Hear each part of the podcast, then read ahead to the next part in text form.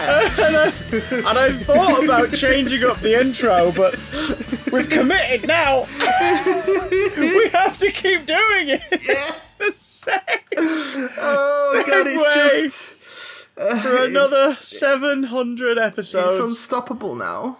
oh, God. We've reached Ah. maximum. We've we can, we can't go back. The momentum is just unstoppable. yes, Um, or as the French say, you gonna go on there. Go on forever and ever. Such is life. Uh, Or as the French say, such is life.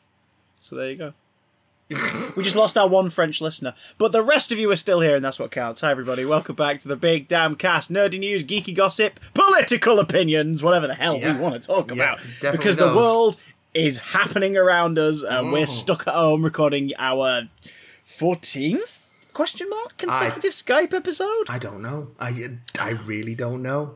I was I was very jealous. I was very jealous of my wife yesterday because I was I was at work and she popped round to see you guys and drop off prezzies for your better half, and uh, she got to see you guys in the flesh. Responsibly and socially distanced, I might add. Just, yeah, just to make from from from back door to end of garden. And, not that and not that anyone but- seems to give a fuck anymore, but you know, just to oh, t- tell me about it. reassure But it everyone. was.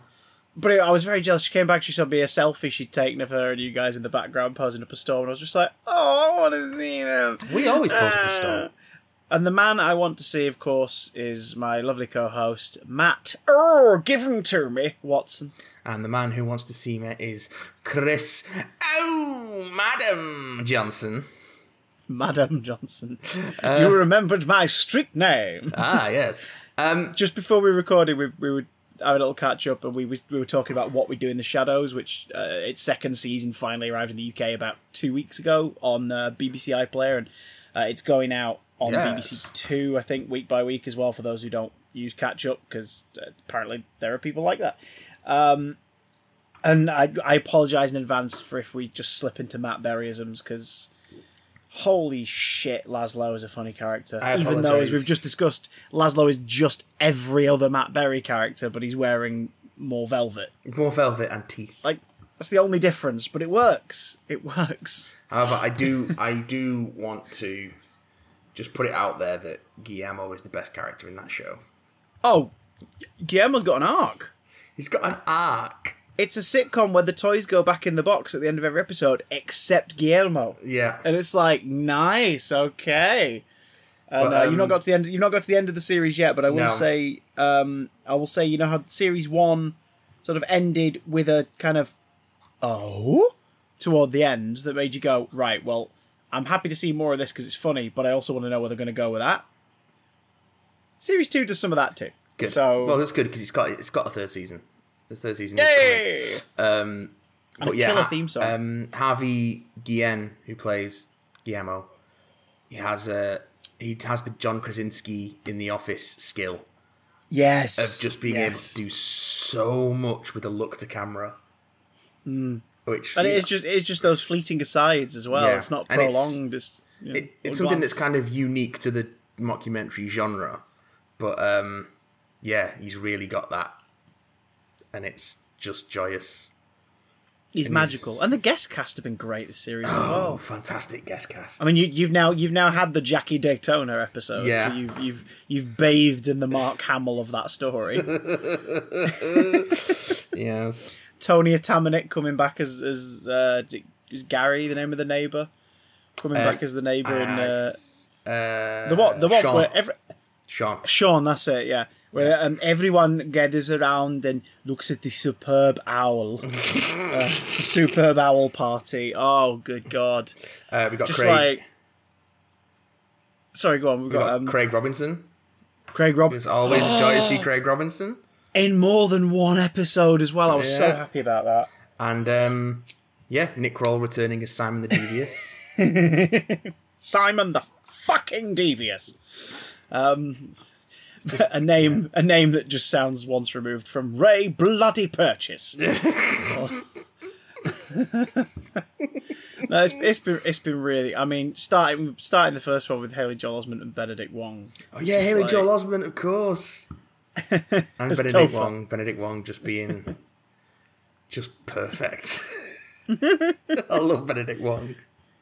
this thick northwest brogue, like in the middle of this cast of, of mostly Brits playing like European stereotype Yeah. vampires in an American TV series developed by a New Zealand TV company. Pretty much. like, what is Um, this? It's I can't remember if Taika Waititi directed any of this series, but he's, he's, he, he he produced the series.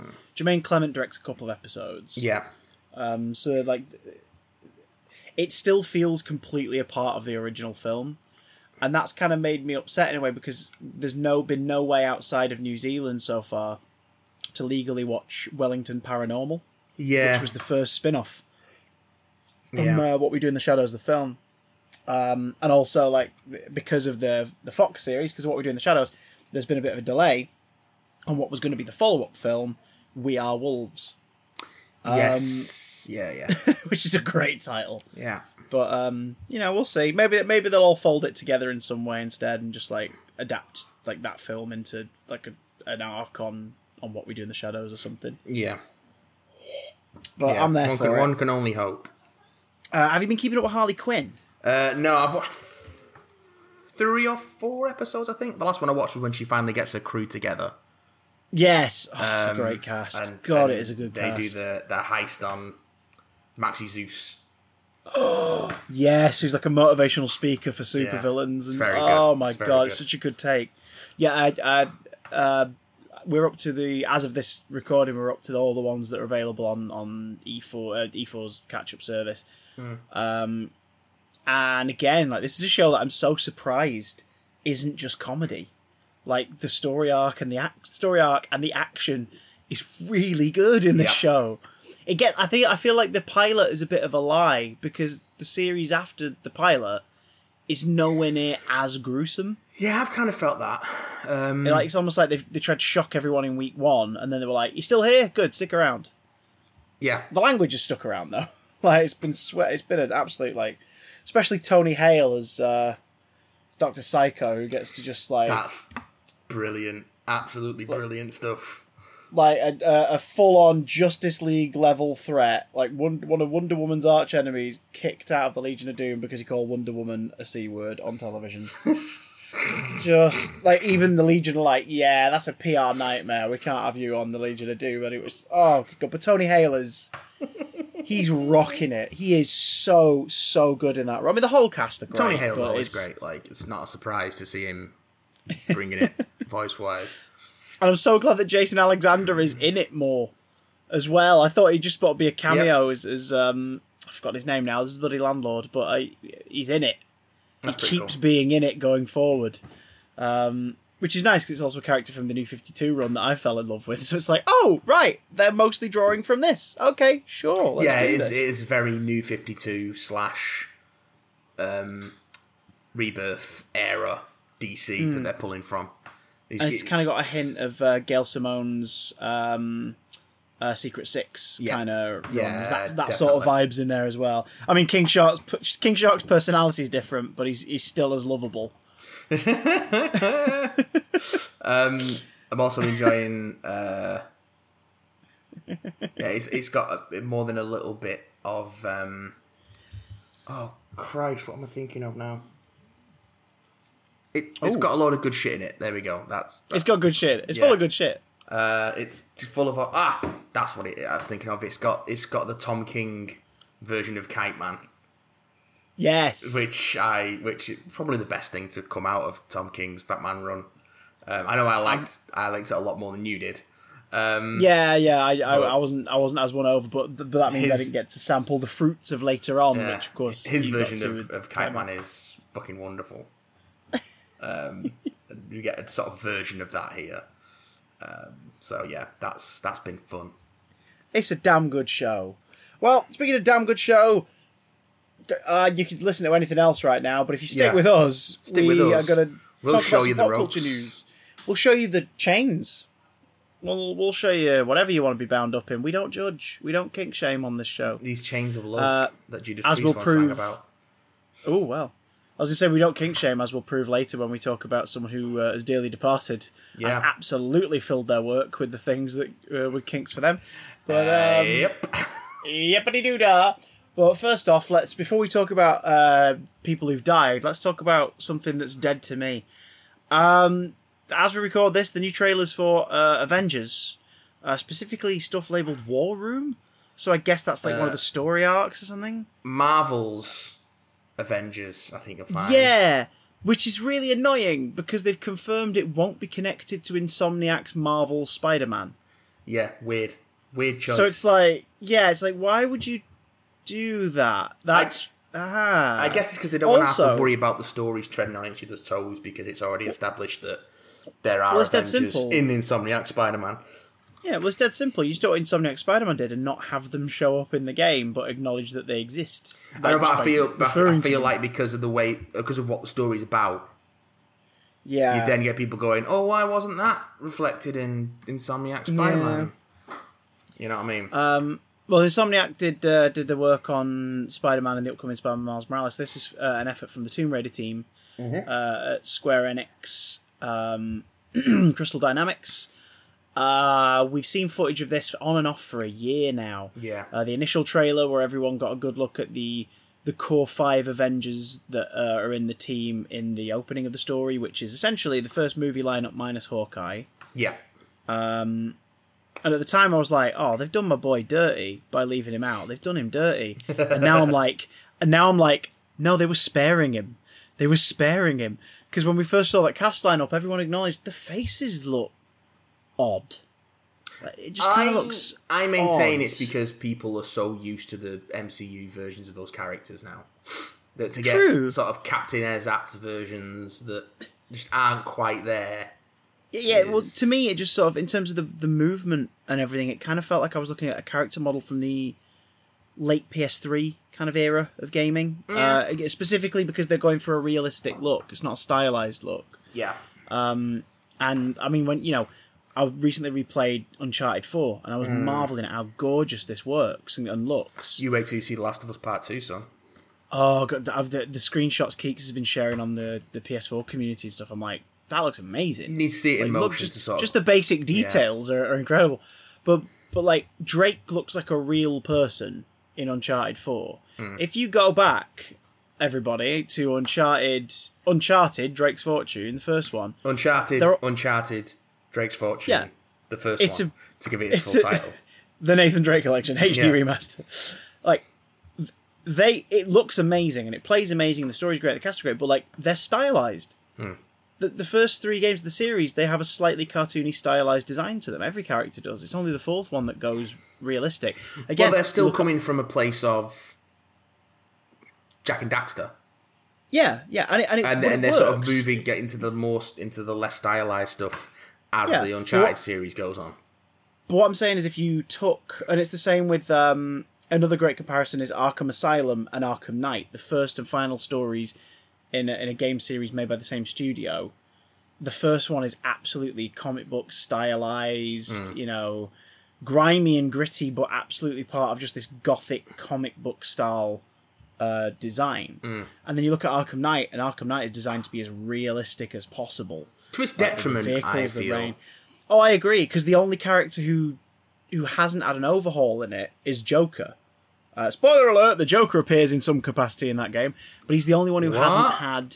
He's the only one who hasn't had um, that much of a design tweak, and he doesn't look too bad. Like his eyes are less cartoony, and that's kind of it. Mm. And it, it it works fine. But I know what you mean. It's sort of like everyone's kind of lost their flair in that last one. Yeah. I mean, again, gorgeous looking game, but it, it's everyone's kind of lost their flair, and I feel that's what the dissonance with Avengers, Marvel's Avengers for PS4 was.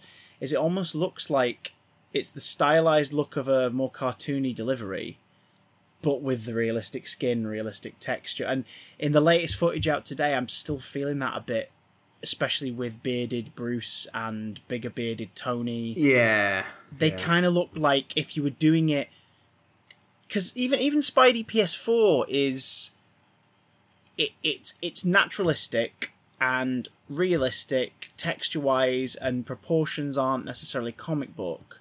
But when it comes to the more comic booky elements that's where they like embellish it a bit and go ah we're gonna stretch it, it like that's where they go sam raimi spider-man style like everyone in sam raimi's first spider-man movie is a human being obviously but they don't try and make even though they go the route of oh it's a tech suit the green goblin suit still looks like a cartoon Yeah. like it still looks over overblown and, and you just accept it Like spidey ps4 is the same like as as much as you see- people uh, like to dunk on it, and um, I I usually defend it.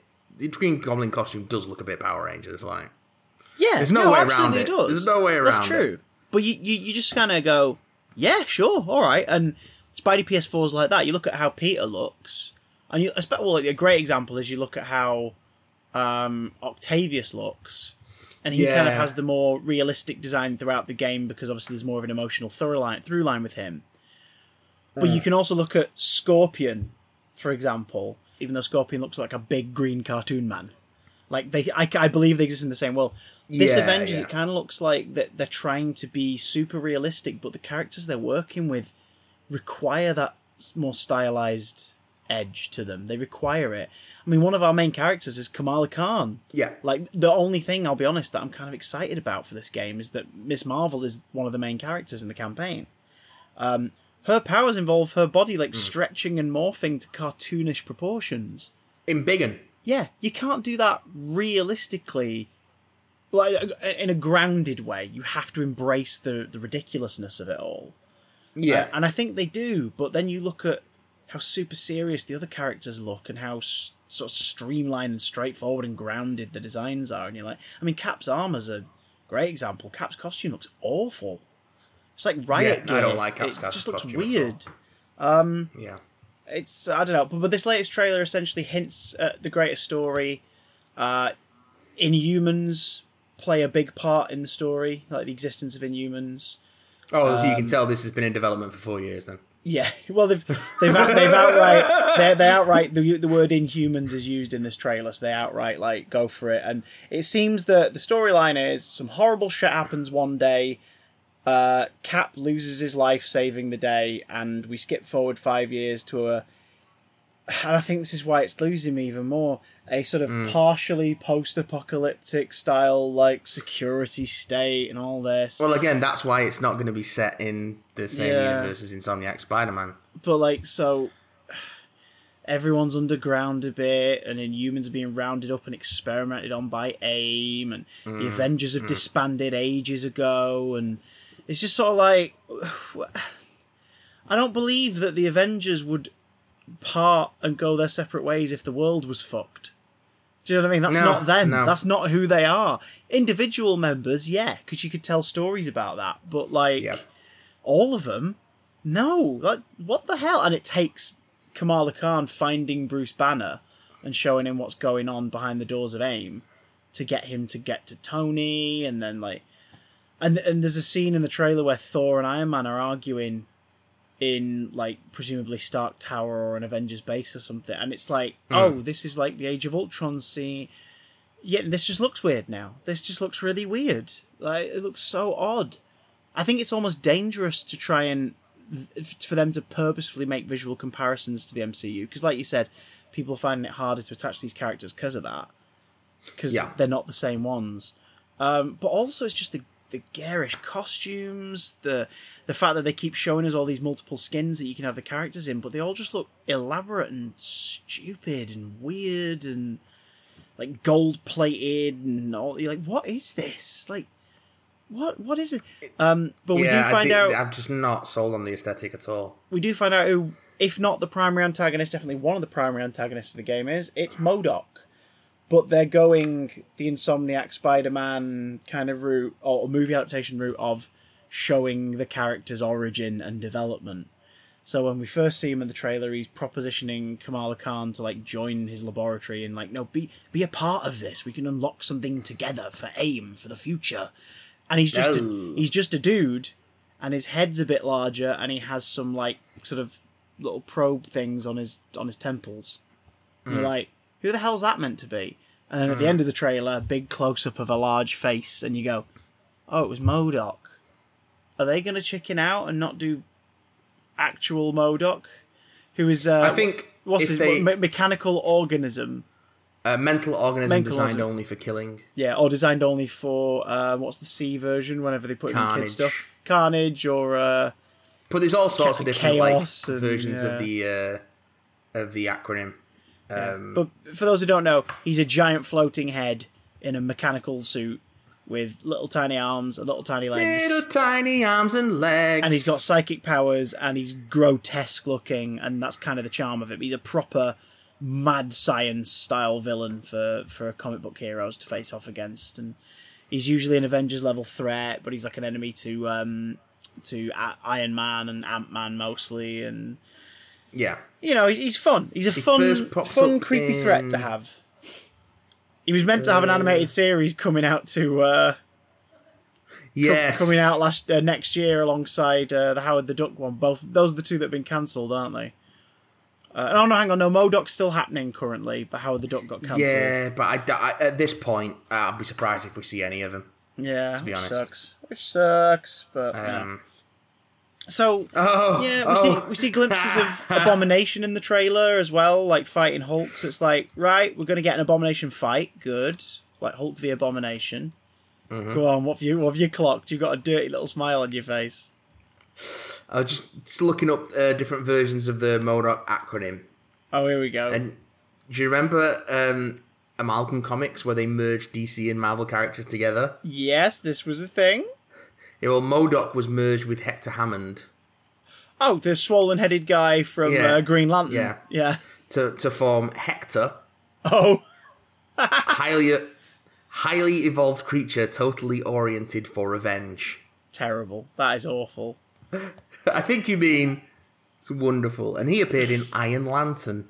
Oh Jesus. Oh Christ. Yeah. No, no, no, Yeah. no, no, no, no, no. Uh, yeah. Avengers currently due out early September worldwide for the PlayStation 4. A game that they've promised for at least two years after it will receive free brand new storyline expansions and updates. And at this stage, I'm like, guys, you may as well have just waited a generation because this is going to disappear so quickly amidst all the PS5 launch titles. And, Yeah, like this is going to get lost in the melange. Yeah, I don't think the brand Although- is going to be remotely damaged by this at all because it's like the biggest movie franchise on Yeah. the planet. But Although I think they've turned around and said that it's going to be a free upgrade to PS5. okay, so In keeping with the stuff that Microsoft have been doing with like, hey, if you buy this game on Xbox One, you will get you will also get the Xbox Series X version. okay, oh yeah, because there are online components for it. Yeah. So Whereas a lot of the Hmm. um, the Sony stuff that's been shown for PS5 has been PS5 only, yeah, and they've said and they've been kind of like cagey on doing stuff that isn't um, that is cross cross generation. they clarified First this part, week. first party anyway. Yeah, they clarified this week what Spider-Man Miles Morales is going to be exactly. Um, it's uh, Lost Legacy. Yeah, it's Uncharted Lost Legacy. It's Uncharted Lost Legacy. Yeah, it's Assassin's Creed Brotherhood slash Revelations slash um, Rogue. no, It- I think I think it's, gonna be uh, more like Assassin's Creed Freedom's Cry than Assassin's Creed Revelations. No, fair play. But I just meant it in the state of like it's a continuation of the main series, and if you want everything going forward to like make sense, you need to play it. But also like Lost Legacy, it's it's hey, we have these mechanics, we have this world, we have you know the game sussed out. You want more Spider-Man, but you're not going to get the next full title for a bit. So here's a like, you know, like two thirds length title using the same stuff but with a bunch of surprises and you're playing a completely different character and and the way they've summed it up as well is that the next story in the series or the next big central chapter so the sequel to marvel spider-man will Yeah. feature peter and miles and they wanted you to get to know miles as an individual as a superhero first so instead of you having to kind of learn the ropes of Miles during the continuation of the previous story, Okay. let's give him his spotlight now. Like let's let's give Miles his spotlight now. So It's sort of yeah. It's like if if it were a comic book, the first one was Kick Ass. This is Hit Girl, and then Kick Ass Two comes out later. Oh, could you put it in terms of comic books that I actually like? Okay. Uh. Uh, uh, uh, I'm trying to think, but nearly all the good creators that you- are alive are problematic, apart from like Could you put it in terms? Oh, and Mark Millar isn't. Mr. Rape He's- fantasist Mark Millar. he's not problematic. He just doesn't realize we can all read the things he's writing. He's not problematic. He's just obsessed with sexual abuse against women. He's not Um, problematic. he just tried to kill Janet Van Dyne uh, with with Hank Pym smothering her in ants. He he's not problematic. He just oh, I'm not even going to go into the stuff. He's it's not it's not worth it. Read Marvel 1985 and feel like there are some good Mark Millar stories out there. I promise you, it's worth it. It's worth it. Just don't read Nemesis. I did. I did. don't. I don't. don't do I it. don't hate it, but I think that's because I read it before I realized the pattern. Yeah, Do you know what I mean? There's just some there's just some gross stuff in it where you're just like, Ugh. whatever, whatever, Mark, chill out. For, the, Um, for those who don't know, Nemesis is a book which is basically what if Batman but a bad guy? And if that sounds like a cool idea, imagine it in your head instead of seeking out Nemesis because it's uh, unnecessarily grotesque, really. Yeah, Um, yeah, yeah. yeah. Yeah. Like like so much of Mark Millar's uh, latter day output. yeah. Um, but hey, but hey, Chris, Hook it's okay. alright. You know why it's okay? Why is it okay? It's okay because Batman might be coming back. And I don't mean I don't mean the 2021 film starring Robert Pattinson. I don't mean I don't mean that. I mean Batman. on this the what the th- Sorry, I just I know what you're talking about, and it's it's sending nice, lovely vibrations through my body that's happened to sound like Danny Elfman's theme from the 1989 movie. so that Flash movie's apparently still happening. Yeah, yeah, it's on its Um, 75th iteration. And as rumours of it continue, The Flash movie's been in development hell longer than the Confederacy was a thing. Yeah, ain't that, ain't that the truth? No one's tearing down Ezra Miller statues. Oh, they should. No, They should. well, yeah. Will he still be in Um, it? Probably, but yeah. Um, So, Flashpoint seems to still be the rumored plot of the Flash individual movie. It's the first ever Yes. solo cinematic outing for the golden age superhero, the Flash. And our first story is going to be a continuity rewriting, multiverse Mm. hopping story that makes all the other DC stuff have to listen to it. Uh, it'd be like if Iron Man kicked off the MCU with a story where Tony died and then they Pepper used the technology to pull his teenage self Yeah. out of an alternate timeline. imagine Um, Infinity War was the first MCU film. Yeah. Yeah. Oh, there you go. Perfect. Be- even worse, imagine Endgame was the first DC MCU Yo, film. yes, because we're dimension hopping. Exactly. Um, yeah, that's what Flashpoint is, essentially, guys. So. The, Uh, ru- the rumor is that Michael Keaton is in talks to return as Batman in alternate universes. yeah. Um, so yeah, that's that's it. That's the news. Uh, the reason it seems more than a rumor is the first place to report it was uh, the Hollywood Reporter, who tend to be very Who- good with their sources and are owned by Warner's uh, Warner's Time Warner, whatever. So whatever that conglomerate's called now. yeah, so the fact no one from Warner's would go, hey, hey, hey, maybe don't, maybe don't put that out there. Suggest they're like, do you know what? Let's get the audience reaction. That way, next week when we meet with Michael, we can be like, oh, have you seen the internet? The internet love this Yeah, idea. The internet love this idea, Michael. Um, because Michael Keaton has, Honestly- has been very vocally in the past open about the idea that the thought of doing another one uh, made him feel really awful and shitty, um, and and uh, because he had mixed feelings because part of him wanted to carry on doing it beyond Batman Returns, but Yeah. another part of him knew after meeting with Joel Schumacher that he was just like, this isn't these aren't the sort of stories This, I thought I was going to tell. the story I want to do. Yeah. So yeah. I, I'm I'm getting out of it. And then for years he was annoyed about the typecasting, despite the fact he had a very varied career already, and it was just two movies. But he was annoyed about the typecasting. And then Yeah. in recent years has kind of embraced it again and been like, yeah, sod it, I'm Batman. Like I I was Batman. Well, yeah, I'm always is- Batman. There is the anecdote going around that he that he kept while they were filming fight scenes for Spider-Man: Homecoming. He just kept whispering, "I'm Batman" To Tom to Holland Tom Holland. to freak him out. Which you know, I don't know if I believe that, but it's a nice anecdote. and of course, they did Birdman, which um, kind of parallels sort of- his yeah, own it's life. fictionalized version of that Yeah. of that sort of of, of uh, post uh, action hero career for an actor. So he's he's taken the piss out of it, and also seems to have U-turned and been like, ah, but I'm yeah, no, I'm happy I did it. I really am because Mm. I've seen how many people love it, and I'm Batman. Damn it!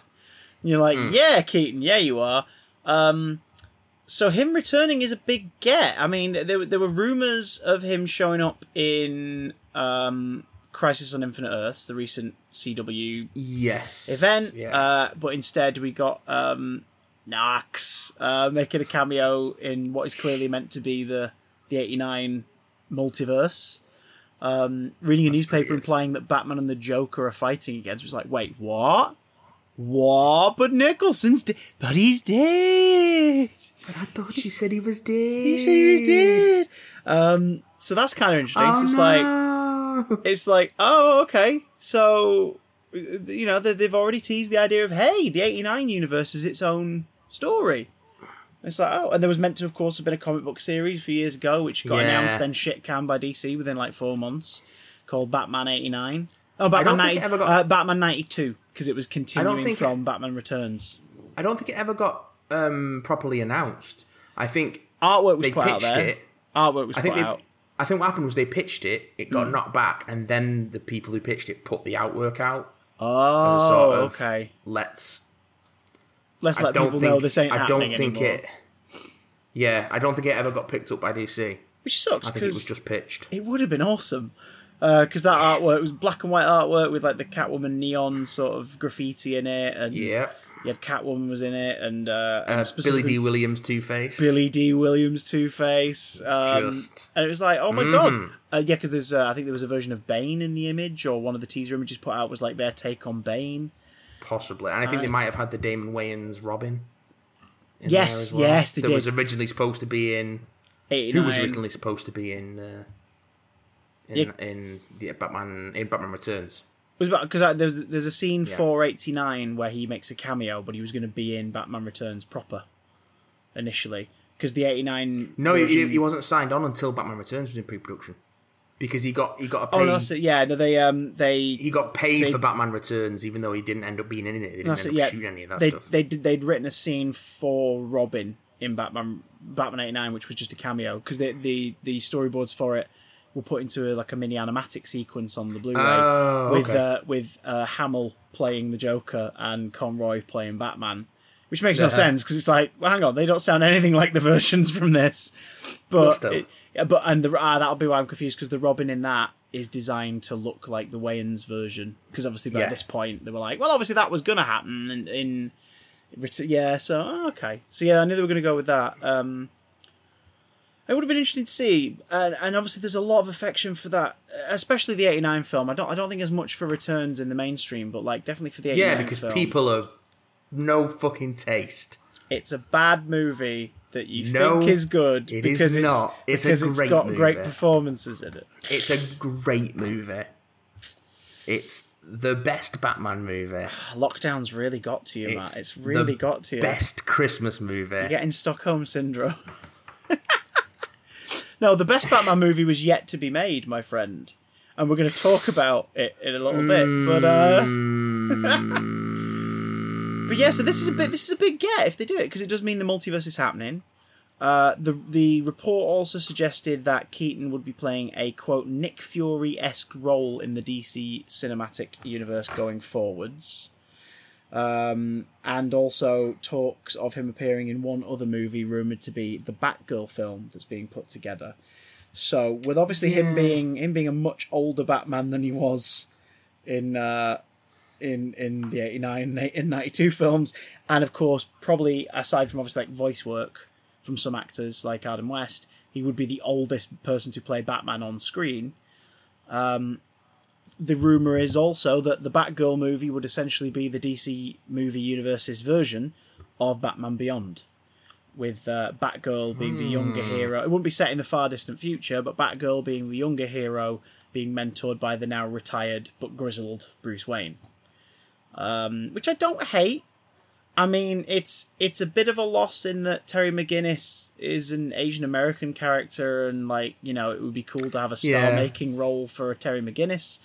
But at the same time, there's nothing to say that you know their Batgirl has to be, you know, white. I mean, if she is and it's the right person, awesome. But like, it seems a shame to lose one of the unique aspects of that organically is there in Batman Beyond. I'll try and push towards Cassie Cain, perhaps. Yeah. oh no, because she's already in Birds of Prey. Well, Oh, you could based on that, suppose, based on you? how the universe is rewritten post Flashpoint, the actress who played Cassandra Cain in Birds of Prey, two three years down the line, could absolutely be Batgirl in a Batgirl solo film. Um, it's going to be interesting to see how they go. Uh, I- the DCEU, as everyone calls it, but no one at the studio does, and they apparently get really annoyed about it.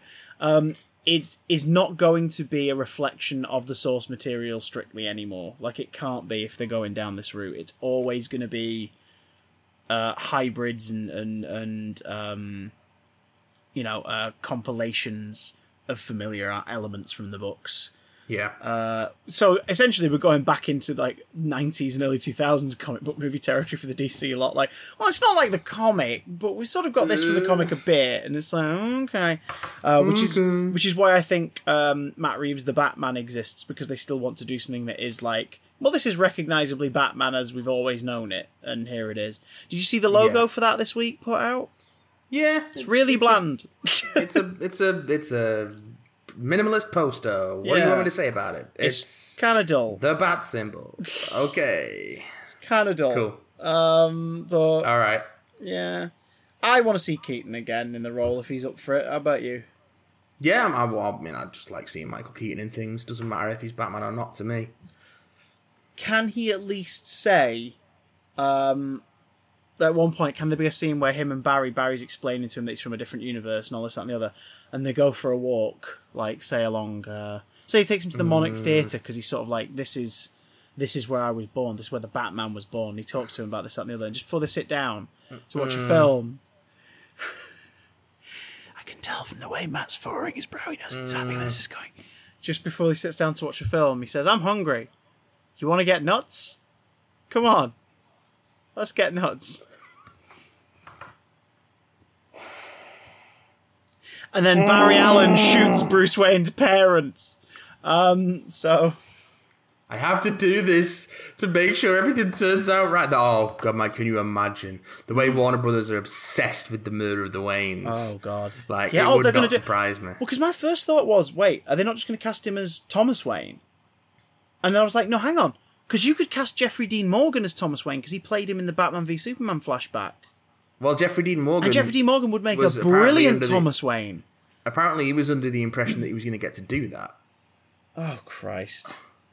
So Oh my god!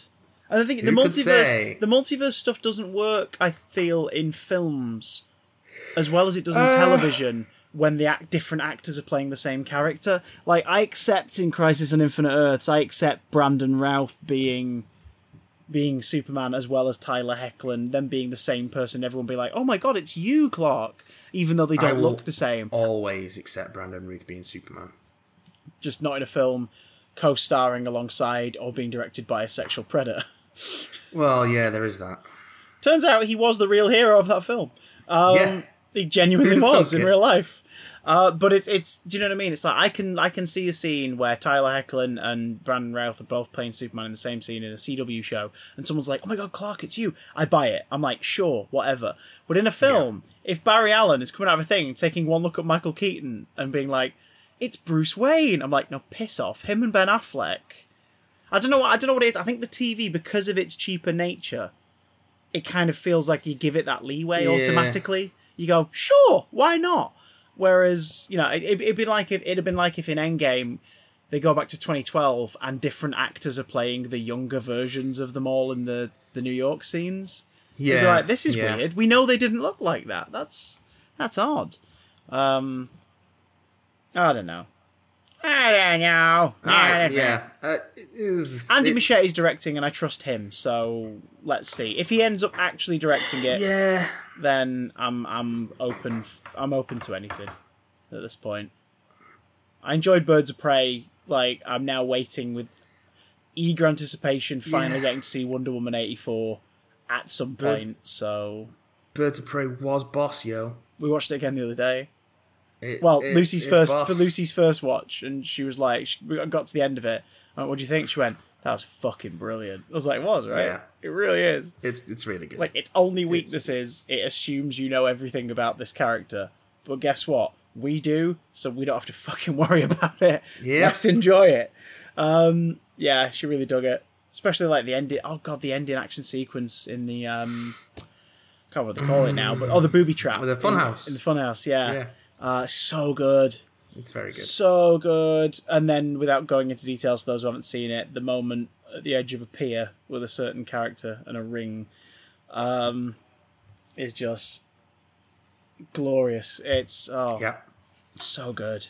it's it's rather Female director, female writer, satisfying. mostly female choreographers, produced by Margot Robbie. Oh look, girls can do this too.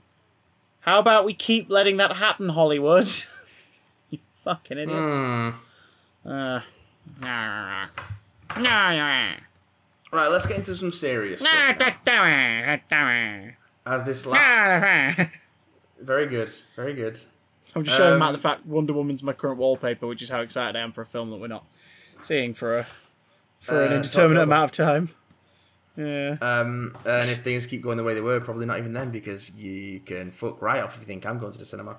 Um, until I'm absolutely sure it's safe. Uh, so, I'm not going until I can wear a Zorb. been a rough couple of weeks, um, and so on the 11th of June, uh, we lost the, the sadly passed away uh, legendary comic book writer Dennis Denny O'Neil, who is uh, widely credited with revitalizing Batman as a property in the in the early seventies, um, and so that's how we get on from that to this. Aha, segues. just, and just generally doing lots of really great stuff, particularly at DC. Um, I mean, the guy redefined Batman, yeah, and then and then uh, like went back and forth between Marvel and DC a bit.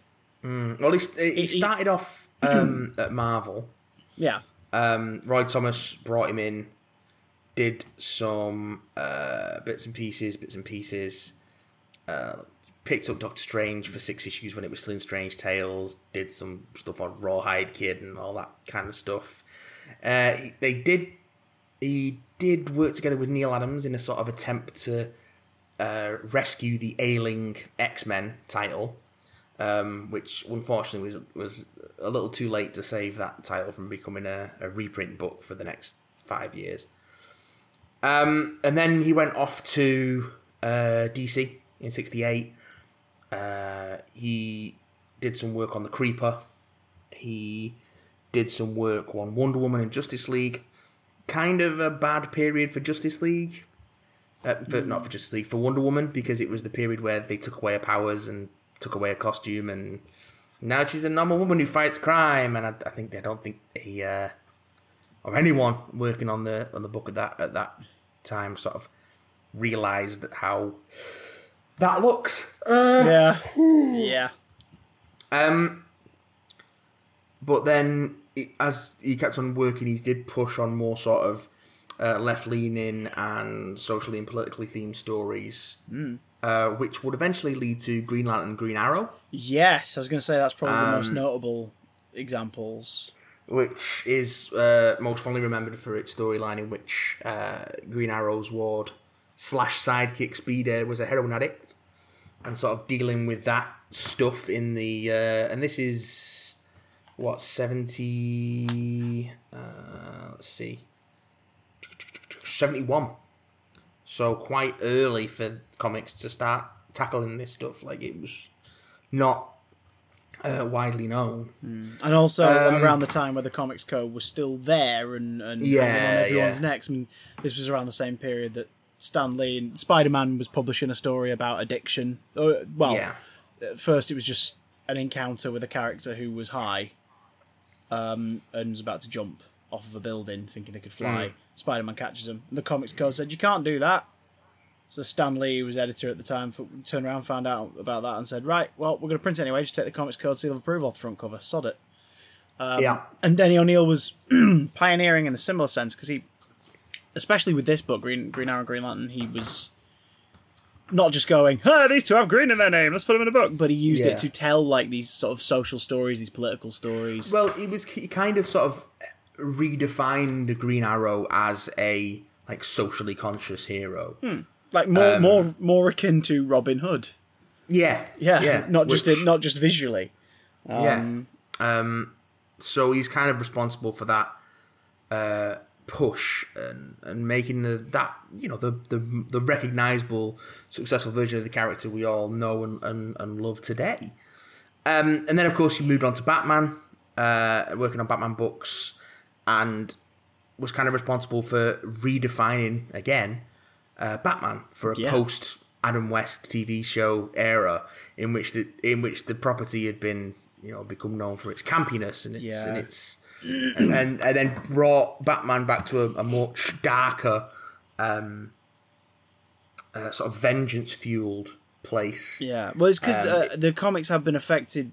Uh, sort of, it was, it was a twofer for Batman. In the fifties, the Comics Code coming around made the what the comic book publishers could and couldn't do very, Yeah. very strict, and as a result, that's where you get a lot of your like the Batman from Planet Z and. Um, Yeah, Superman's been Hour and all Superman's been turned into a teddy bear and all this like kind of stuff. weird Silver Age bullshit yeah Yeah, which you know has its charm and has its place, but it, it was essentially a reaction because they weren't allowed to do gritty murder. Yeah. Characters weren't allowed to be Yeah. killed in panel. Um, certain books weren't allowed to have guns. And one of the characters that really suffered from that was the Joker. Yeah. Which Denny O'Neil would then sort of return to his homicidal roots with Yeah. the uh, Joker's five way revenge. Revenge Yeah. in '73. Um, God, that's such a good one. I finally read that about two years ago. and I was like, oh, I can see why this one's like a like a pin in the in the in the notice Yeah. board of this. Like, yeah, this is where he gets redirected because you had the sillier Silver Age comics and then the TV series, which again is wonderful and fucking brilliant, but it meant the comics stayed quite light and, Yeah. and silly as a result. And then Denny O'Neil and Neal Adams Denny O'Neil comes in bring and- back and the detective style and the and the you know fatality and uh, and moral qu- moral quandaries and you know the difficult decisions. Like you said, vengeance is a big thing. yeah, Um, uh, something I found out his, after his passing, which I didn't know, was he then after that run, like the first one of the first things he did was go back to Marvel as an editor. uh, uh, this was in 1980. He went back to Marvel Yeah, and took over some stuff uh, on Spider-Man and uh, but things like that. specifically Daredevil, he got Oh, on yeah. board with because Yeah. he he gave um, a then just inker Frank Miller um his his first like he did a cover Mm. he did a cover uh, shift on an issue of Daredevil basically not not a front cover but a cover shift which then led to obviously he essentially gave Frank Miller that little testing run and Yeah. then a little bit led down the line, Denny O'Neil as editor assigned Frank Miller to be the not just the writer but the artist for well, Daredevil he, he covered he covered the he covered the run.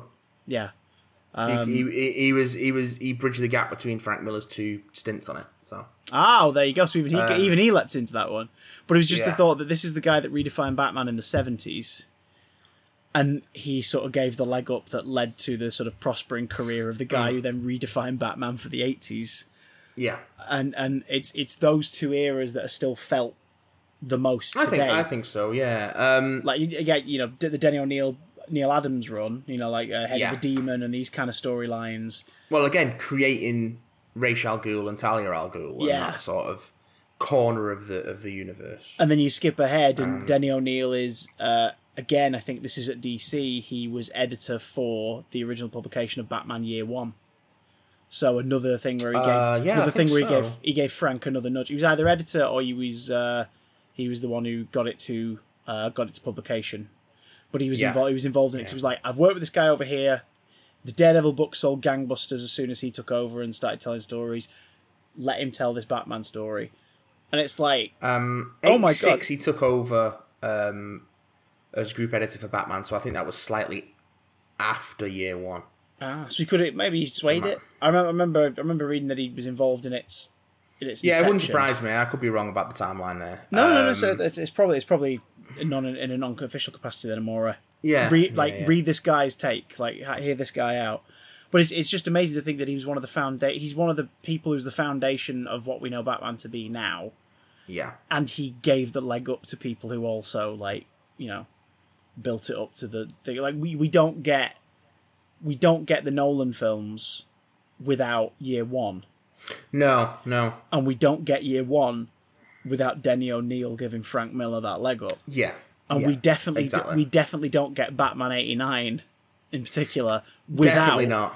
Um, definitely without not. the stuff that Frank produced in the eighties, but more importantly, without that change of direction that Denny O'Neil and Neal Adams brought Yeah. to the book in the seventies.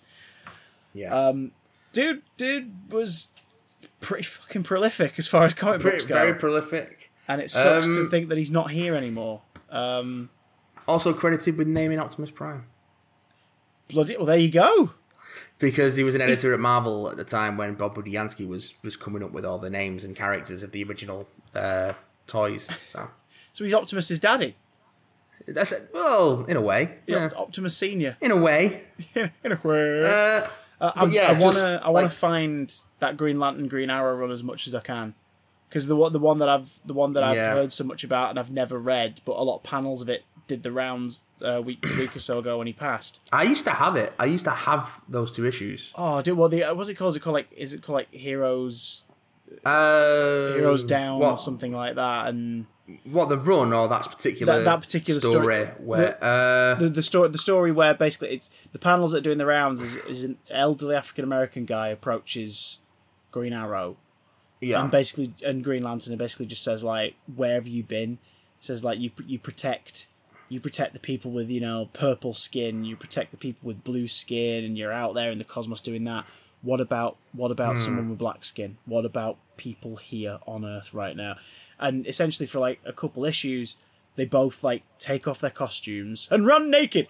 They take off their costumes and just travel america and meet people and learn more about their lives and you know do a little Yeah. bit of covert superheroing along the way. But it's it's a story where Denny O'Neil was like, right, so I've got this Robin Hood style swashbuckling hero, and I've got this cosmic fighter who can conjure weapons out of thin air with his imagination, and I'm going to do a story where an average, ordinary man comes up to him and says, "Excuse me, I know there's space aliens and shit out there, and Yeah. you're really good at that, but uh, down here there's racism, there's homophobia, there's xenophobia. Are you gonna, you gonna help us out or what?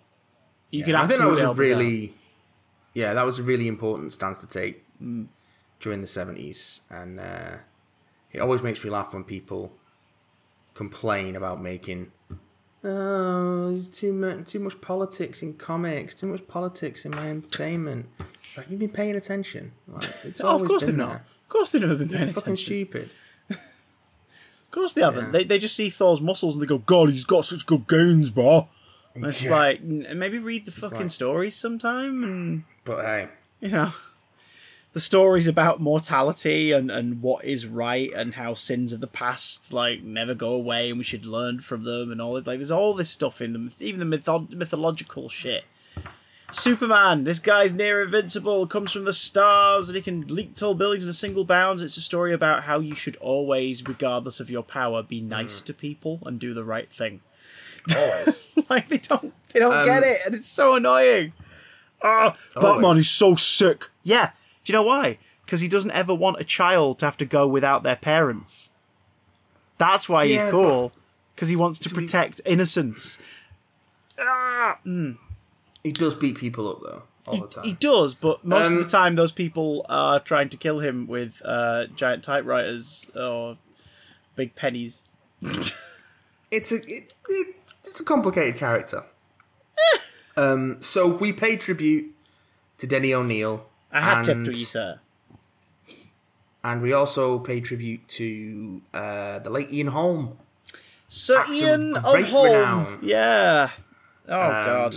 who uh, passed away on the nineteenth of June. And hey, uh, do we need to tell you who Ian Holm uh, was? The man was a legendary actor. I think for for uh, certain British stage and screen. yeah for certain Um, listeners of ours, um, he's you're gonna think of God knows what. Like you- you're gonna go far back. I mean, for me, the thing I think of weirdly when I first hear Ian Holm's name, the first thing that comes to mind for me is Time Bandits, where he briefly plays Napoleon. yeah, I can see that. Like it's just that. mostly just because it's. I remember that scene very clearly and being like, Yeah. Fucking great." and also Time Bandits is great. Time Bandits is a great Um, movie. It's so camp and and and enjoying itself for that fact. It's so good. Yeah. Uh, speaking of Robin Hood, the whole Robin Hood sequence in that is pretty great as well. Just fabulous, Um, isn't it? But like, Um, i for viewers of a certain age, they'll absolutely know him specifically for Alien as Ash. I I think Alien when I think Yeah. Ian Holm. That's Uh, that's Based on our analytics, I think a lot of our listeners will mostly be thinking of Bilbo Baggins in the Lord of the The Rings the trilogy, Rings. and very briefly at the top end of uh, of the Hobbit. yeah. Um, Um, but you know he's he's prolific to say the least, all over uh, stage and screen, British stage and screen since the fifties. Oh, he never stopped. Um, he died. He died of we believe it's uh, complications from Parkinson's. Yeah, Uh, age- he I, he hadn't really acted for a while. Yeah, I Um, think The Hobbit was his last film role, the first Hobbit film. Uh, I think so. Yeah, the well, he had there was I don't know when they filmed it, but he was also in the last one because Yeah. they had that bookending footage with him and um, They probably shot him at the same time. and uh, Elijah Wood. Yeah, Yeah. probably. Um, uh, so that's the last. That's his last credited on screen role. and that would have been in his early um, eighties because he passed yeah. away at eighty-eight. Eighty eight. So this, this was what eight years ago. Yeah, So yeah, it would have been eighty or so. Um, it reprised his his role as Ash for the Alien Isolation stuff, but I don't know how much of that he did. was new. Uh, it was it was all voice. The, the, the, as Um, far as I know, they were all performance capture, but the the original actors didn't. Oh, yeah, it was just- they it was did the uh, voice, but, the dialogue. um, yeah, I don't know how much of that was new dialogue, uh, but yeah, since since a lot of the rings sort of wrapped, it had a definite sort of winding down after like 2006. We'd never stopped, has he? I mean, I, th- I Um, think the first film I became acquainted with him in was um, Fifth Element. Yeah, of course. In the Fifth Element, it's great. In the Fifth Element, hilarious in the Fifth Element. great movie. Looking like some Um, kind of meddling monk meets the master hybrid cosplay for the majority of the film. Yeah.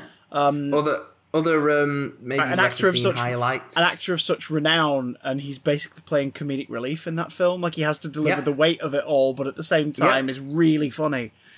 but he was that kind of actor. He could absolutely do that. um, Yeah, um, you know, uh, other uh, memorable projects that people will remember him for include like Chariots, and Chariots of Fire. yes, of course. Um, it was also in Brazil. Mm-hmm, yeah. another cult classic. Um, was in the 1989 film version of Henry V and the 1990 film version of Hamlet. Um, so you know, Oh, very but again, he's one of those Shakespearean actors, so he's, he's got definitely got a history with that. Like going back to his early like TV appearances in this in the late 50s, early 60s, it's televised uh, Shakespeare essentially a lot of it. Um, so of the, of the of the generation with like your Judi Dench's and your Ian McKellens, it's that kind of um, of of In- in- area in that wheelhouse. of Britain. Yeah, He was yeah, one of that. He was one of that ilk. Yeah, He probably Um, played although I don't elk. think, although I don't think he'd worked with Ian McKellen until Lord of the Rings. Hmm. I think that was like one of their oh we want to we'd love to work together, and they actually finally got to work together on Lord of the Rings. Finally got, remember to, correctly. finally got to work together when we were old as balls. um, yeah, eXistenZ, David Cronenberg, weird yeah. fucking video game movie with with uh, Jude Law and, and Jennifer Jason Leigh, and also Christopher Eccleston. Um, forgot about that one. in a in a small role. Um, yeah, the, the the ninety nine TV version of Animal Farm, like it, it's, it, it's Ian Holm. It's Ian Holm. like what do you want me to say? Uh, hell of a career, incredible actor, and yeah, sad to sad to see him uh, pass away at the, at the at the age of eighty eight. I mean, hell of an innings though. Did some amazing work um, while he was around. Um, and then on the twenty second of June, in another loss for the for the film world, um, Joel Schumacher, um, director and just character. All all round Just gossip wonderful and character. Uh, sexual Um, dynamo. I learned this week, Apparently week. so. Um, Yeah, Yeah, he, he passed away uh, of cancer uh, at the age of 80. yeah. Uh, so again, another long life. good innings, Yeah. and again, uh, uh, in recent years, a much less uh, prominent career, but certainly, A lot more TV in recent years. Yeah. Well, he directed a f- couple of episodes of the first series of House of Cards. I think was his last directing gig. Ah, so yeah, he'd been But- winding down for a little bit then. But before that, there had also been a, a definite move away from studio backed pictures um, into more like essentially straight to straight to uh, DVD or straight to VOD stuff. Um, I think his last feature was the uh, notorious uh, Trespass with uh, Oh, Nicolas Cage and Nicole Kidman. Which Yeah, I didn't even make it all the way through, but Here's here's the odd thing about Joel Schumacher we're going to talk about. The regular listeners to the show will have heard us shit on some of his films Oh, before. we we dunk on Ju- some of Joel Schumacher's work a lot, but when you actually look at his filmography, Yeah. Oh, he's got a bigger hit rate than miss rate, pretty fucking good. and he's consistent. Um, like the amount of films that guy directed is nuts. But m- most notably for our listeners, the ones that will probably crop up for you guys are The Lost Boys, Yep, which Um, is one of my favorite films of all time. uh, Batman It's Forever. just fabulous. Is great. Batman, Batman Forever, Forever, which, as Jonathan Ross once said, is the greatest movie ever made. in a competition to get on more review covers than his brother. Um, Phone Booth is uh, is another big one that I've, I've realised is sort of it's kind of like past our generation, if that makes any sense. I think it's people just slightly younger than us remember that one a bit more because 2002. yeah, it was it was kind of like it was like the start of the DVD era proper. But by this point, you and I were probably most collecting DVDs of things we loved from when we were younger, so we Yeah. weren't absorbing as much of the like. Oh, have you heard about this one? It's completely set in a phone booth. Um, Oh, yeah. It is. It's a good film though. It's sort of the film that kind of made Colin Farrell really as well. Um, Yeah. to a household name. Yeah, of course. Uh, musical buffs either love or hate, but always with whichever one enjoy in some way the 2004 adaptation of Phantom of the Opera. I mean, yeah, the 2004 Phantom choices were made. I don't think they were the right choices, but choices were definitely made, and he was the only person in consideration for that by Yeah. Andrew Lloyd Webber yeah.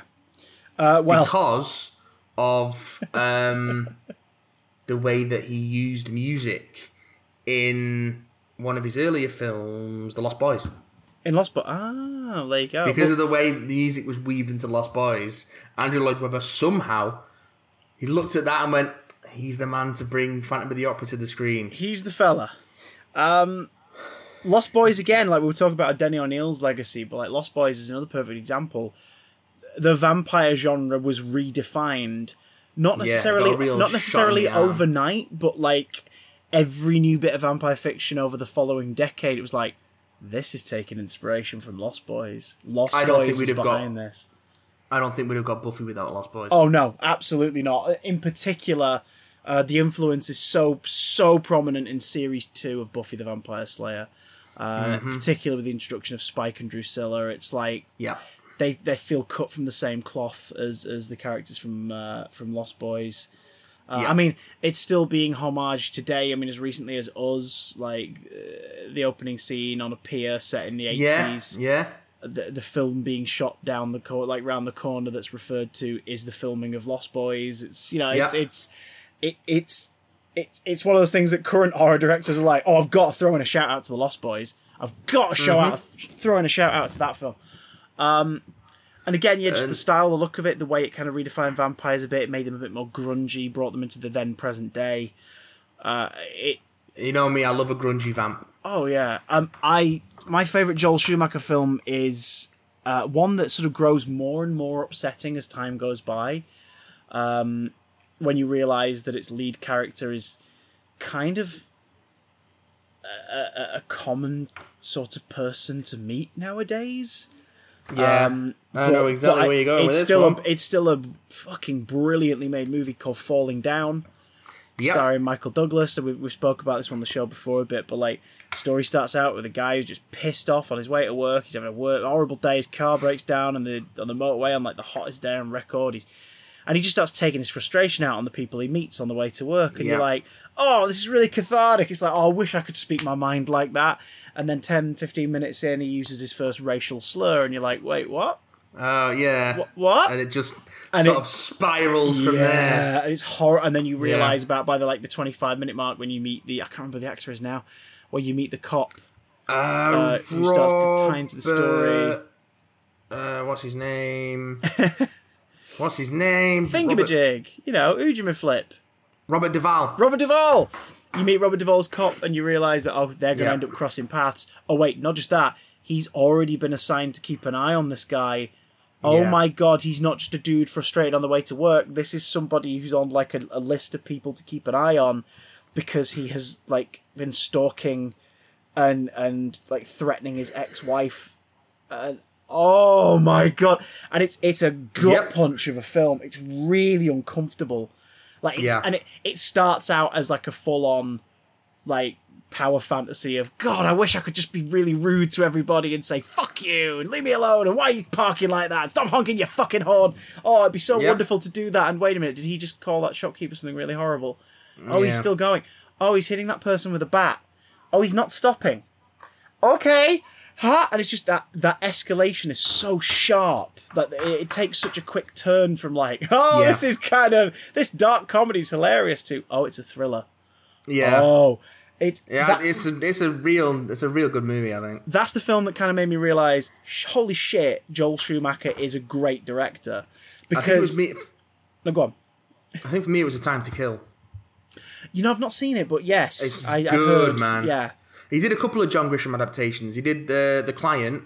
Basically, he sandwiched them. Well, 'cause uh, he- he, sandwiched Batman Forever in between two John Grisham yeah. adaptations. Wh- Which one's Tommy He Lee did, Jones in? Is he in both? Uh, that's the client, the client, yeah. which is ninety four. Then he did Batman Forever, and then he did A Time to Kill in ninety six, which is Matthew McConaughey, Sandra Bullock, Samuel L. Jackson, Hmm. Kevin Spacey, Ol- Ol- Oliver Platt. You know, D- Donald and Kiefer Sutherland. The two Sutherlands. Um, he did work uh, also a late role for Patrick McGoohan. Oh, there you go. So like, Uh, he's somebody who, like want like wanted to tell stories and had you know a great enthusiasm for it. But the, the film that I grew up knowing him the most for is probably his most notorious movie, Yeah. which splits people right down the middle. Um, but that middle is incredibly one-sided to the negative.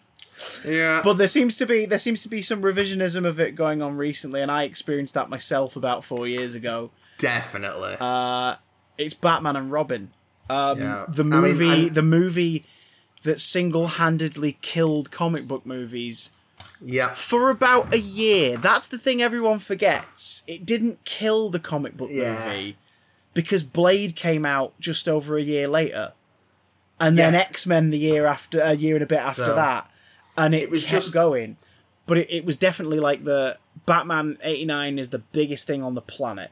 Yeah. Batman Returns has divided people, but it's kept the interest going. Batman Forever is playing it way too safe, but it was an absolute like financial hit. They had massive stars of the day in in title roles, like especially Carrey.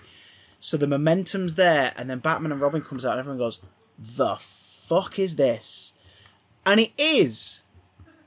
As far as like uh, creating a story with that property, those characters, that world, and it being the fourth chapter in this series, Yeah. it's a fucking train wreck. but It's a It's a fun train fun. wreck. Yeah, it's hilarious.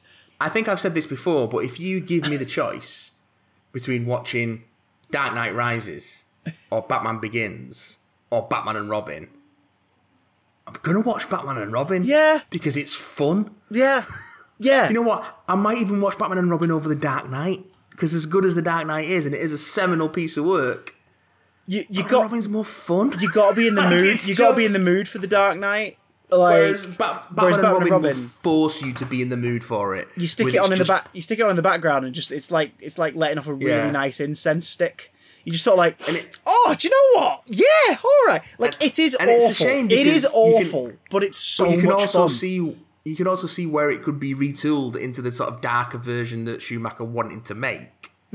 yeah, Um, but because he really wanted to do year one. unfortunately, he you know uh, Yeah. had people write it the way it was written, and he decided to light it the way it was lit, and it was like, Yeah. Joel, I'm not sure you knew how to do the film you wanted to make just yet. Now we know he wanted to afterwards because there was going to be a sequel, which the the, the the most common title attributed to it was Batman Triumphant, Yeah, yeah. and it was it was going to be um, a follow on. Clooney was going to reprise his role. O'Donnell was going to reprise his role. Um, Alicia Silverstone, I think, was tied into it as well to return as Batgirl, and the villains were going to be Scarecrow, played either by because it, depending on which contract negotiation it was nearest the near green light that the film had, either by Nicolas Cage or Christopher Lloyd. I saw John Travolta. I saw him listed, but I don't know if it was ever for Scarecrow. Or, um, Back, back, that might back have when, been that might have been for one of the following pitches. Yeah, because Schumacher was involved in a couple then. back back when uh, it was in development.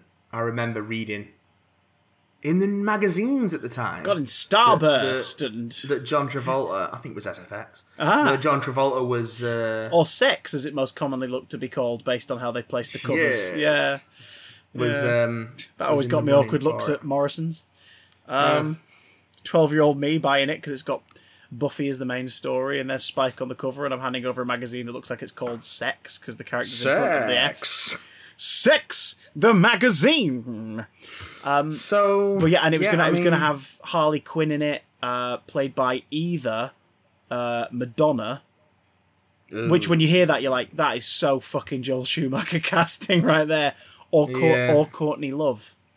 Uh, and Harley Quinn was going to be the daughter of Jack. Napier, I don't know which of those is. Um, I know, worse, right? To be honest, but she she was going to have been the daughter of Jack Napier, so the daughter of the Joker who wanted revenge for her father's death from the first film.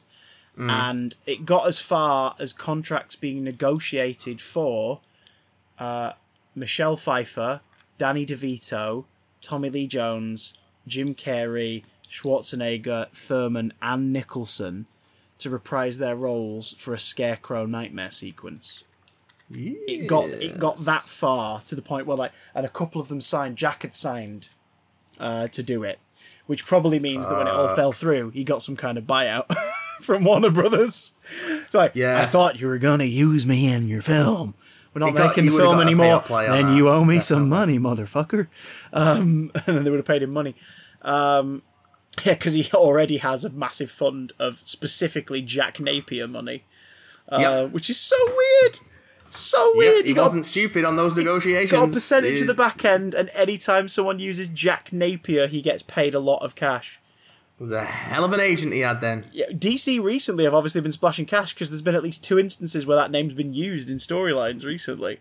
In There like, must be a oh, this might have it." been his name. Oh, Or it's like it must be like pennies on the dollar though. maybe. I mean, that being said, I think White. I think in White Knight, I haven't read it for a few months, but I think in White Knight he's called Jack Napier. Like that's just his name.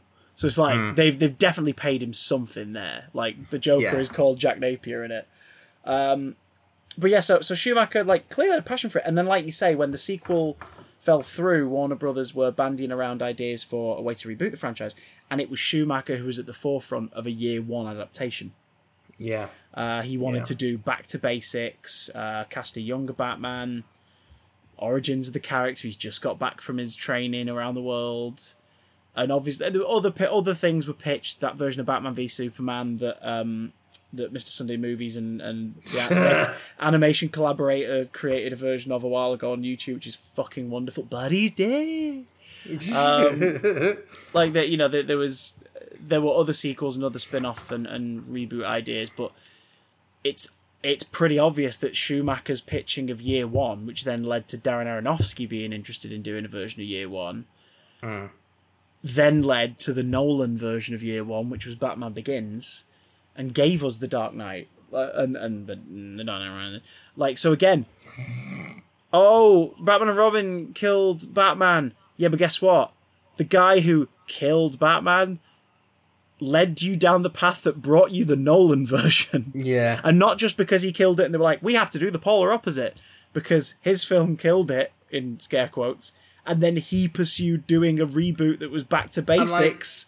Say what you will about the choices he made and, and the and the end products, but I don't think you can ever accuse him of not caring about the work he was doing. oh god, no. I mean Like- fr- from from from the clear joy of working with these essentially living action figures. Yeah. Like he's Yeah. having fun doing that. He the the neo gothic architecture that suddenly now has got all this Grecian influence. Like you have these massive Yeah. statues throughout Gotham. Um, he he was a very very out gay man and did Yeah, not yeah. hide that at all in his work. And and sexuality is a big thing. Did not Um, shy away in from Batman like, and Robin. loving depictions of the male body and Yeah. physique. because it's it's Which, th- you it's know. there in Batman Forever, but in Batman and Robin, it's like it, he does the same thing as Tim Burton. Batman is Tim Burton making a Batman film based on what Batman was at that time and, and the comics Yeah. and the style. Yeah. Batman Returns is Tim Burton making a Tim Burton movie that has Batman characters in it. So Which I hate to say is why it's a better film. I disagree, but fair enough. um, like Batman Forever is Joel Schumacher making a less gothic version of what Tim started Yeah. with his two films. Yeah. Batman and Robin is Joel Schumacher going, "Give me nipples." I want I- I nipples. I, think- want more neon. I want oh, just just for the people who fancy ladies, let's have a striptease. But she's going to striptease out of a giant gorilla costume Yeah. Love it. because But I think I'm of- not fucked about that. as much as we mock the sort of cartoonishness of it, I think it would have been darker if it hadn't been for the the sort of production company pushing the action figures. Well, and yeah, like that. Kenner designed Like, I everything, It would have been. and then it would have put been, it in the film. Yeah, Yeah. So I think it, if we might have got something a bit less compromised, it would have been not only fun but fun and probably better. maybe. I mean, Maybe Aki- good, Akiva but- Goldsman's written amazing films, but the script for Batman and Robin is fucking garbage. like it's really Yeah. bad, and the best stuff in Yeah. it is Michael Gough because he was always Yeah. great as Alfred. Um, yeah. Uh, the, the, the, I like Freeze's suit. Like I legit like that version of the Freeze armor. Yeah. Obviously the neon kind of highlights the musculature of it a bit, but like, fuck it, why not? Like he wants to appear big and intimidating and scary, so Yeah, go for it.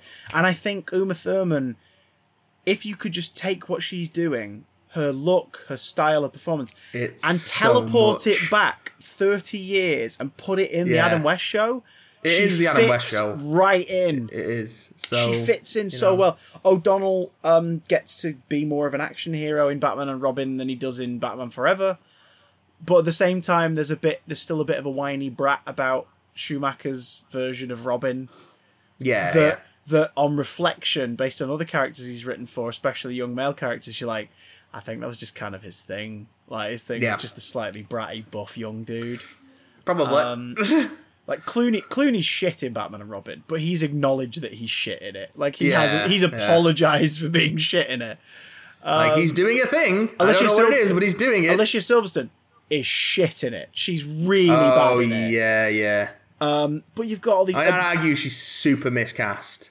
oh yeah, Bane is so badly mishandled, but I think I think that was either Joel or Akiva or whoever going. This guy was in a huge event that sold like gangbusters a few years ago. He's like the Yeah. latest Batman villain. Everyone fucking loves him.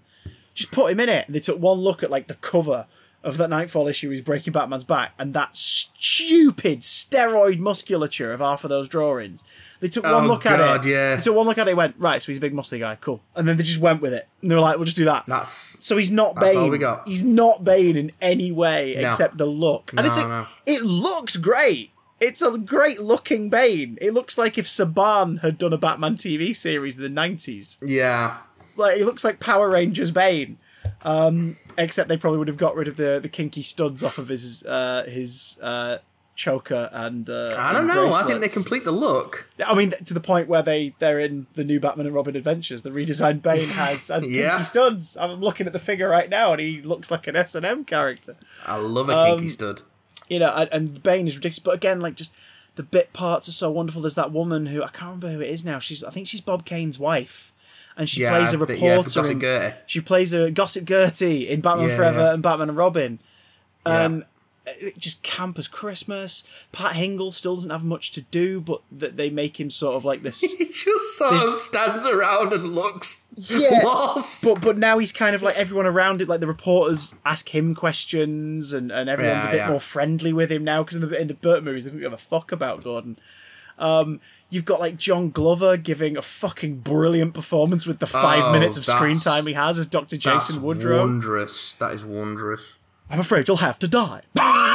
it's like, what are you doing, John Glover? Apart from devouring the scenery. That's Um, what that entire film is, though. To be fair, Oh, it's full. The, the section, the sexualized imagery in that film is like, it's off the fucking scale, and It it's is. it's it's it's part hilarious, part empowering, all stupid, but it's it's just entertaining. I mean, everything it's oozing with it. Like, Hmm. oh god, but that was where I I, I learned something this week in all the stuff. Uh, I had a little watch of uh, this week's uh, Fat Man Beyond before because they put out a really hold short. that thought because they put I've got to a switch. I've got to switch um, off my phone and move it to my tablet. So hold that thought for two secs. All right, I'll have put a ninja edit in there, and that'll have fixed it. But say, you you were saying about Yeah, they, uh, Batman they put, Batman. They put a short episode out. Batman Beyond. Um, a short one than usual is because Kevin Smith had another engagement where they wanted to like meet up and get some news out, and they talked a bit about the passing of Joel Schumacher. But they highlighted the fact that he alleged in one interview that he had had sex with twenty thousand different men. And it's one of those where you go like, okay, he's obviously just like doing a roundup number there, but apparently it's not the first time anyone has talked about the fact Joel Schumacher got laid like a lot. I I can believe it. and uh, yeah, again, he was very he was a very out gay man and and very proud of it, and it shows in a lot of the films. Like he he champions kind of sort of I guess the ideals and, and, and things he wanted to see growing up as a gay man in cinema, like Yeah. which is why suddenly Batman, like he he points out in the behind the scenes documentaries for Batman and Robin again in particular more so than forever that like there is an inherent sexuality to the idea of a person being so confident in themselves that they can go out and save the world wearing Yeah. this skin tight thing to show that they are ready to take on the world Yeah. and that's why that's why the suits because he's like he's he's like batman he's, he's a greek god like that's what he is he's, he, he's swooping down to save yeah. us lesser men so that's why the suits suddenly have sculpted musculature. It's not suggested musculature. Musculature. It's not um, shaped like say the Affleck suit. Mm. It's not. It's not hinted at in the costume like the Bale costume. Like it's Yeah. flat out nipples, like abs. You know, pectoral muscles. All the bits Um, and pieces so we put it all you'd in there. expect. Yeah, like he he was absolutely on reflection. Absolutely, he was going. Yeah, that's hot. Like, Yeah. Oh yeah. And that you know, is hot. That is hot. It's, Um, it's ev- nice everyone- to see. It's nice to see that sort of show. Again, we've talked before about. Again, I, I, I hope they come up with a new collective terminology for this in the future because it's a very sort of old school way of thinking. But the male gaze and the female gaze is in reference to a film trope where um, something on screen is done specifically to uh, spike the sexual interests To- to- to of a male or female audience member. Yeah, and it's, it's referred to the male gaze whenever it's a female character, and it's referred to Yeah. the female gaze whenever it's a male character. Uh, again, they need to come up with new names because obviously it, we're not fucking batteries. Yeah, we got, Um, we're. Uh, you know, we, they're, the the sexual spectrum is wide as sin. it's it's not a um, binary, shall we say? yeah, they, they should they, they should call it something like you know I don't know, woman candy and man candy. I know that's more derogatory, but it's also a derogatory trope anyway. It can be used stylistically, sensitively, and for fun, tongue in cheek, but it can also be used in a really kind of really, for example, um, uh, da, da, da, da, da, like for example, uh, Chris Hemsworth getting his kit off in the Vacation reboot is tongue in cheek. The way that's played, that sort of gag Yeah. and Alice Eve standing there in her underwear in Star Trek Into Darkness. Oh god, Bad that's taste. awful. Yeah, it's Yeah, one there, of the most there are ways. examples, There are ways to do it.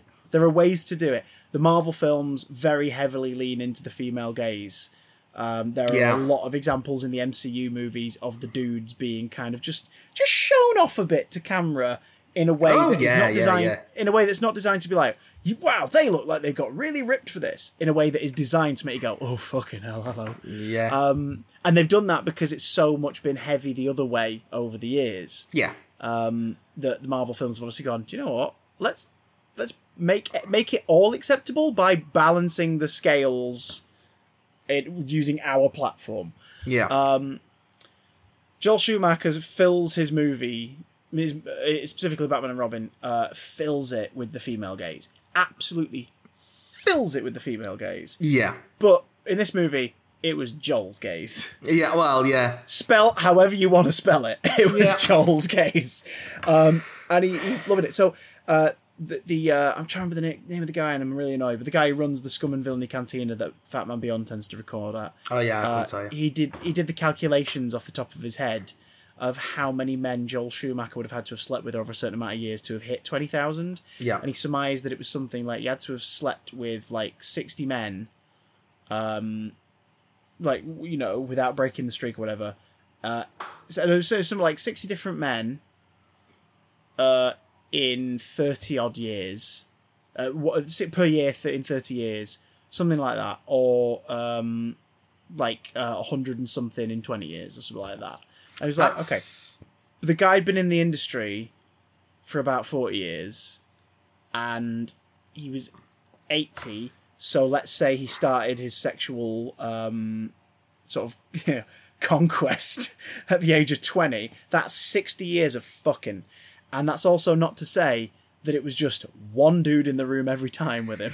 Yeah, I mean, so it the if you want get 20,000 nuts, let's get nuts.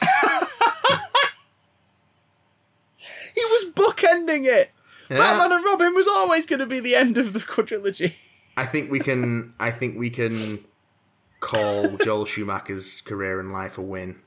Yeah, the dude, So the dude lived. The dude fucking lived. Yeah. So we're we're celebrating three the lives of three legends uh, uh, Yeah. this week, and that's um, a sobering a thought as we sort of move into whatever fucking phase of, of lockdown and civil unrest comes next with uh, all the shit that's going on in the world with Oh fucking uh, Black Lives Matter needing to keep the momentum up because that shit's not getting any better with transphobia ra- rampant and rife and with uh, coronavirus ravaging the world still. But Just hey, don't taking worry. some time to remember three people who did some great stuff with their lives and uh, hopeful that we can sort of go from that example. Things are looking up though, because the president of the United States doesn't need two hands to drink a glass of water. So I guess everything's going to be fine now. Don't, don't, I can't, I can't.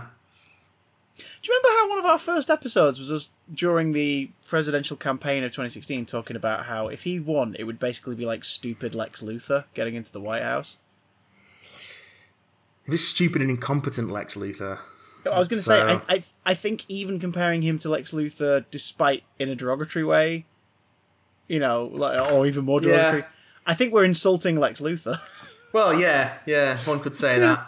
One could say that. Um, Good God. but I think I think that's a good place to leave it for the week. In this in celebration of uh, of three uh, excellent lives and careers, Denny O'Neil, Ian Holm, Joel Schumacher. We at the Big Damn Cast salute you. Bye, Jingo. And uh, we also salute you at home. Uh, and we'll see you here next week. Uh, stay safe and all that. Wash your damn hands. Be good to each other. Wash your damn. But wear a fucking mask. yeah, very important. Please But- wear a mask.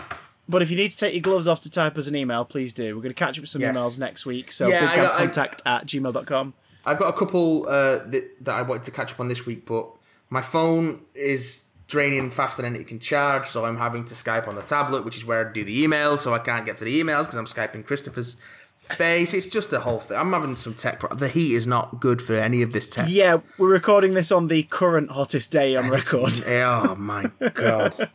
Matt's in a vest and I'm Porky Pig in it. I have been. So, um, Uh, uh, you don't know. is- I've not tilted the camera down. yeah, I mean, yeah. Chris doesn't know if I'm wearing anything below the waist, so. I mean, see the way I'm sitting, I might so I'm not be assuming. wearing anything below the chest. This could be a crop top. You wouldn't know. Oh my god. Maybe it is. How's Oh. that for your female gaze? Please Um, email in bigdamcontact at gmail.com. How are you staving off the heat? Uh, got any questions you want to catch up for us? We'll do some catch up at the start of next show. Uh, you can, of course, hit us up on Twitter throughout the week at Big Damn Cast. And, of course, nearly forget, you can support the show and everything we do.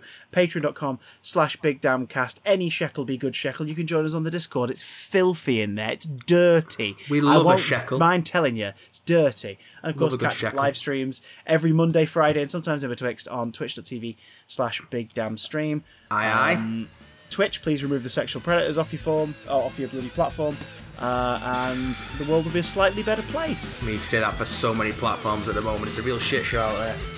I know. I mean, at least they've not caught us yet, because we're murderers.